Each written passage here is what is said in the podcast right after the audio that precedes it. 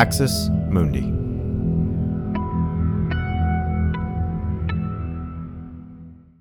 You're listening to an Irreverent podcast. Visit irreverent.fm for more content from our amazing lineup of creators.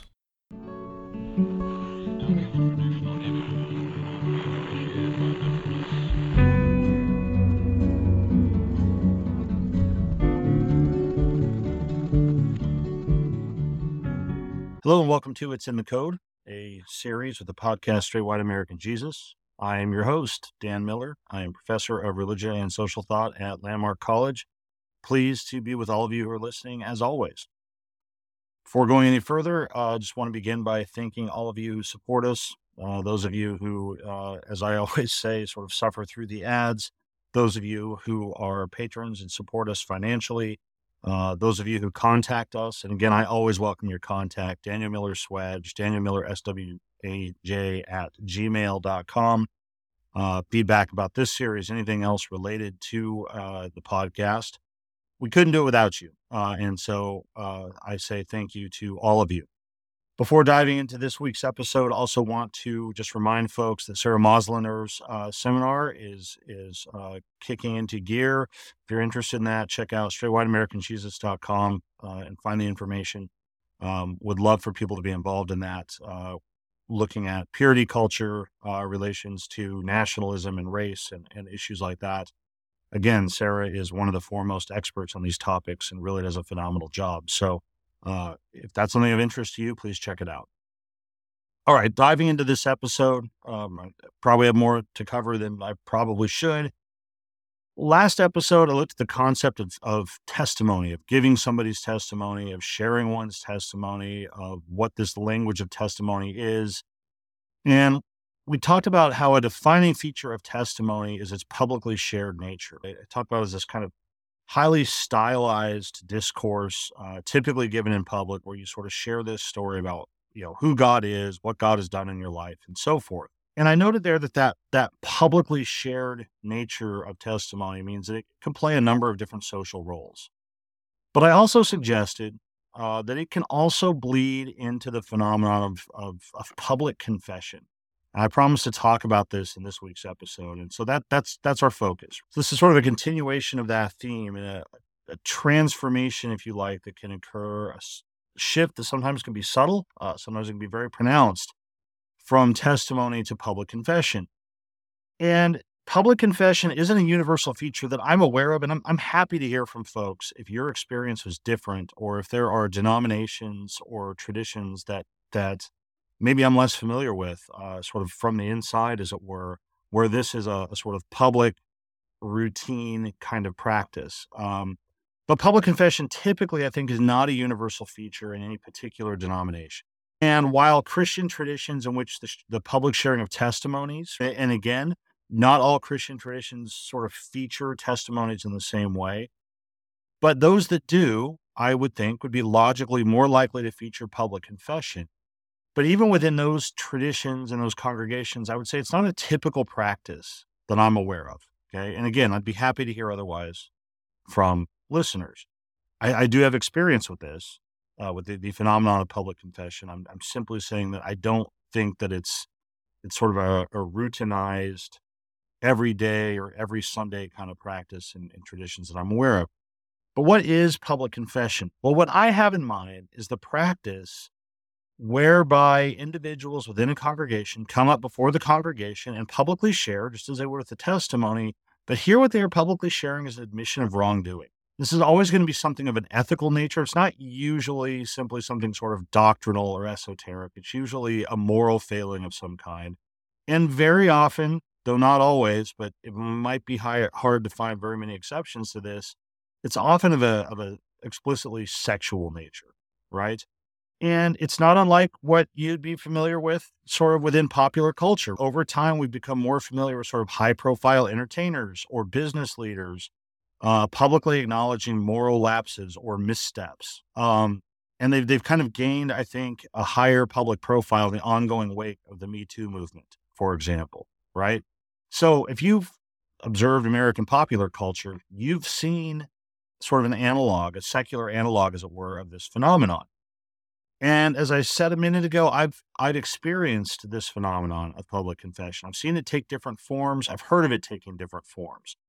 I've seen voluntary, unscripted, and unplanned incidents where somebody will simply ask to come up and share a word. Go back and listen to the episode about sharing a word with the congregation, and then they actually end up sharing about a moral failing. One of the most awkward experiences I ever had. I was a college student at a conservative Christian college in Oklahoma, and we would go and visit different churches on weekends.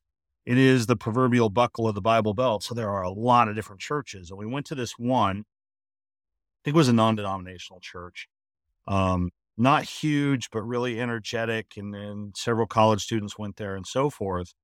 And this person gets up, and actually, I think it was the worship leader, who was a lay person, so not a pastor of the church, who confesses there sort of on the spot that he's having an affair with another member of the church who is also present. And the whole service kind of ground to this awkward halt. And the pastor grabs this guy and takes him off to the side and wants to have a chat. And anyway, it was really weird, but that was a voluntary kind of unscripted, unplanned incident of public confession.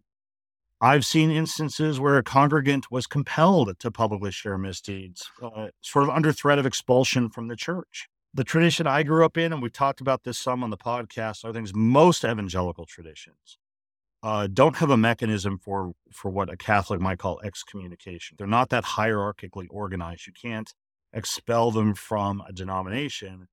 But there is a practice in some of these, and this for me was an experience in the American South of what was known colloquially as churching or churching someone, which was exercising so-called church discipline, which was essentially excommunication from an individual congregation. And so I was involved in an incident where somebody close to me had had an extramarital affair and was compelled under threat of being, sort of kicked out of the church to publicly confess that this had happened before the congregation. I've seen instances where the sharing of public confession was part of a broader testimony service, so a special service built around testimony, but also included a time where people would come up and share these moral lapses. It was more stylized and a little bit less heavy. They weren't usually sharing big earth-shattering things extramarital affairs and stuff. They would talk about, continuing to really struggle with greed, or with, this or that or the other. So it fit a little bit more in that kind of standard testimony model, but it bled into the practice of public confession. Those of a certain generation might be familiar with something like the example of televangelists like Jimmy Swaggart, who offer tearful confessions of wrongdoings in which they've been caught. And if people want to Google this, they can. If you're not familiar with it, again, if you're of a certain generation, my age and older, certainly, you might remember Jimmy Swaggart, full of tears, tearfully professing to his congregation that he had fallen into sin and so forth, right? And again, that context is usually not as unscripted as it might look. It's usually an effort to avoid kind of institutional or congregational discipline, or to head that off, or it can be a condition of, continuing in ministry or whatever. And of course, in all of these things, in the age of social media, the public nature of public confession takes on a significantly different nuance. So public comes to mean something different. Public confession used to just mean the people there in that service would see this. At the time I was at this church as an undergrad, there was no live stream. The service was recorded, but it wasn't broadcast, I don't think, anywhere. So public meant, everybody who was there heard this. Public now, of course, can mean that the world and anybody who follows somebody on social media can hear it, okay? So that's what I mean by public confession. And how does it relate to testimony? I think it's important to understand, going back to that prior episode, that in Christian terms, the way that Christians will talk about this, that falling under conviction from God, which means coming to an acknowledgement of God's condemnation of one act, that God has, quote unquote, convicted one that something they've done was wrong. In other words, God has made them feel guilty for doing something that they should feel guilty for. Falling under conviction is understood to be a part of faithful Christian life. Part of being a good Christian is being responsive to the times when God, kind of speaking as your conscience, tells you that something was wrong. And sharing this sense of conviction, being honest about this, is a part of sharing one's account of God's working in your life. And that was the heart of testimony. So public confession understood in these terms is a form of testimony. That's the connection. But testimony is also only one dimension of public confession. And this is what I think is really important. Because just as testimony can play lots of different social roles, so can public confession.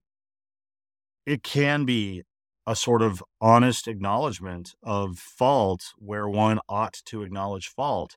It can be a means of reconciliation, of being reconciled to the congregation or to one significant other.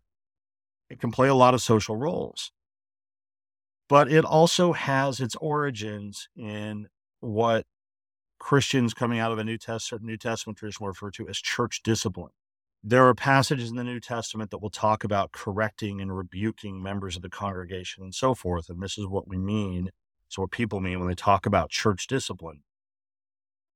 It means that the public confession has an explicit disciplinary function.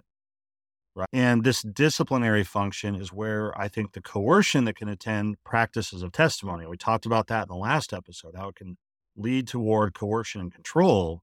This is where those issues of coercion really come back to the fore. Every community of any degree of complexity needs what we might call disciplinary measures. We don't usually call them that, but they're going to need mechanisms for maintaining the standards of the community and so forth. Anybody who's a parent or has been a family member with other family members, especially kids, understands the role of having to exercise discipline and shaping people and so forth. Okay, fine. But questions always have to arise as to what the purpose or aim of purported quote unquote discipline is. Why are we exercising the practice of discipline that we are exercising? Within a Christian context, the stated aim will always be the spiritual development and welfare of the individual. Somehow the discipline is for their spiritual benefit, as well as for the benefit of the community. And recognition of wrongdoing, practices like confession, they've been long established Christian practices for centuries because of this. And the more high control a particular congregation or tradition is, I think the more pronounced the need for these practices might be, or the perception of the need for these practices. Fine. Whatever. Okay. But there's also a lot of other work that is often done through public confession. And for me, the big issue that arises here, or the red flag every time I hear about public confession, is specifically the public nature of it. It's one thing to say that somebody in the congregation needs to be aware of what they've done or acknowledge it or whatever, and that they may need to be reconciled to the community or somewhere else, and the church may have a role in this. And it's one thing as, say, a pastor or a church elder or a body of elders or a representative group within the church, whatever, to have to sit down with somebody behind closed doors and privately and have a conversation about things in their life or what's been going on or a violation of standards or whatever. And I have been a pastor and I have had those conversations with people.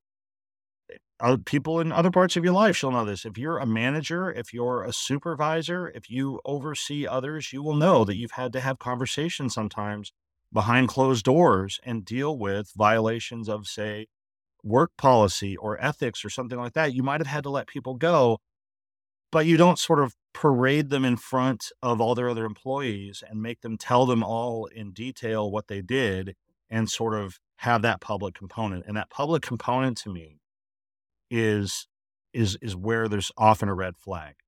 And even here, it's complicated. We've encountered lots of recent instances where we feel confession should have been public or at least transparent. Think of all the clergy abuse scandals that have gone on, and the criticism is always that things were kept quiet, that they were handled behind closed doors and so on. But most examples of public confession are not about that. They're often the result of a demand by clergy and other church leaders leveled against members of the congregation that they have to publicly share something about their life, a moral shortcoming or a moral failing within their life. And the question of why these need to be public has to be asked. And the reason is, the question that arises is it truly necessary for the correction or even the quote-unquote rebuking, that's the biblical language, of the individual, the individuals involved, or is it aimed at something else? And many times the answer is no, it's not really about helping the individual. It's not really about their benefit. The aims almost always are social control at the cost of the individual involved. That's why it is such a red flag for me when I hear stories of, let's say, coerced public confession or requirements of public confession, or why even as a teenager, I would squirm in my seat when somebody was brought before the congregation to have to share some moral failing, because it didn't feel like the aim was the benefit of that individual. It felt like it was social control at the cost of that individual. And particularly within high control religious environments, and this is where this is most likely to happen, within those high control environments, public confession is not an aid to the congregant. It's intended as a form of public punishment. And again, we're familiar with this. That's oftentimes the outing, as it were, of sexual predators and others in the Me Too movement is aimed at a kind of public punishment. And I don't think I have a problem with that. I do have a problem at the micro level when this occurs in congregations. And again, the moral failings are often not at that level. They are not harming others in the sense of being a predator or so forth. It's something else. So the person who has had the moral lapse or whatever is held up as, for example, a kind of cautionary tale for the rest of the congregation. What can happen to others if they are not vigilant, if they stray from the path of God? The function of the public confession can also then be the reinforcement of the identity of the community, but it's a sense where we build community identity by ostracizing or humiliating or punishing those among us who maybe are viewed as having strayed or not walking the line or not doing what we think they should do. The person making the confession is marked publicly as an object of shame. You can think of like a classic story like the Scarlet Letter. It's that, but in a contemporary key, right? The person who makes the public confession becomes an object of shame or condemnation or ridicule or a second-class citizen within their congregation, despite all the language of reconciling them and accepting them back and so forth. They become the other within the congregation, whose only role then is to reinforce the group identity of the rest of the congregation. They also come to be perceived as a kind of internal threat to other members of the congregation who might be tempted to follow their path. So they're often sort of shunned or ostracized. There can also be, and this is the one of the most disturbing pieces of public confession, there's often a frankly salacious intent or feel to public confession. As I say, the confessions are often about sexual misconduct, and too often they are required of women who have to make confession because male church leaders have proclaimed this necessary. And there's a kind of salacious intent here, a salacious interest in hearing the sordid details of what people have been involved in their personal lives and these moral lapses. And I think here it becomes part of a larger dynamic within high control religious environments, where there often seems to be a really unseemly but telling fascination or focus on precisely those things that are deemed morally wrong. It's the kind of thing where in some of these contexts, you'll hear more about sex and quote unquote sexual sin and pornography and things like that in church than you will in the supposedly evil, fallen, secular world. A kind of, again, just a salacious fascination with these wrongdoings, especially of a sexual nature. And some of these churches and their leaders feel just obsessed with talking about and speaking about which that which they say is morally unspeakable, and putting people on display who they can simultaneously blame and kind of externalize their own sins upon, while also fulfilling this creepy, salacious desire for information and sordid details. And this is often a part of public confession as well. And for me, again, even as a teen in some of these contexts, just being profoundly uncomfortable with this. So that's this notion of public confession.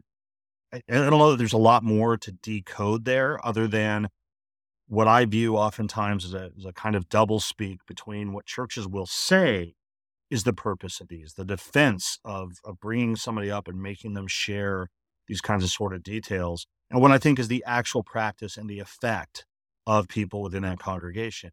I will say this, if a sort of basic fundamental tenet of a pastor or other church leader is that they are, part of their role is to care for the souls of those, so to speak, in their congregation, to seek to be redemptive, to bring about redemption in their lives, I will say that acts of public confession, for me, are rarely ever redemptive.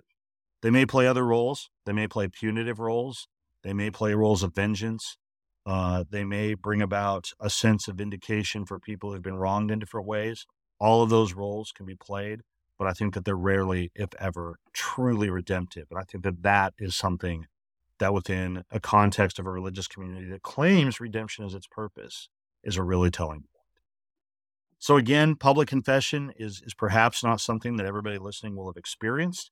I know some of you have. I have heard from some of you. Again, in my practice with the religious trauma coaching, again, I'm a coach with the Center for Trauma Resolution and Recovery. I have clients who have dealt with this, both being called upon to confess publicly, but also having seen these kind of confessions, having the same kind of concerns and effects that I've had. But I know it's not something that everybody will have practiced. It's not something that I think is formally codified in most worship practices. But where it is, it's not a big leap from practices of testimony. It is a form of testimony. In some ways, it plays the same role or is intended to play the same roles as testimony. But I think when we get to the notion of public confession, it is a ripe planting ground for coercion and exploitation. I think some could argue that by the time you ever have the call for public confession, you are already across the threshold of coercion and a very problematic model of social control, especially, as I say, for women who I think are sort of disproportionately affected by these practices. Have to wrap this up. Once again, I want to thank everybody for listening. Please keep the ideas coming. I respond to the emails that I can respond to. I know I don't respond to all of them. I do look at them. I do value the insights. Daniel Miller Swag, Daniel Miller SWAJ @gmail.com. I do also want to continue putting out a plug for the Center for Trauma Resolution and Recovery. I know that these episodes resonate with a lot of folks. I know that they bring up a lot of issues. I know that for a lot of people, they do have trauma tied into some of these topics that we decode. If that's you, check out the Center for Trauma Resolution and Recovery. It can be a tremendous resource. Until next time, I want to thank everybody for listening. Everybody, all of you could be doing something different than listening to me right now. You're choosing to be a part of this. You're choosing to support what we do. We couldn't do it without you. Thank you so much.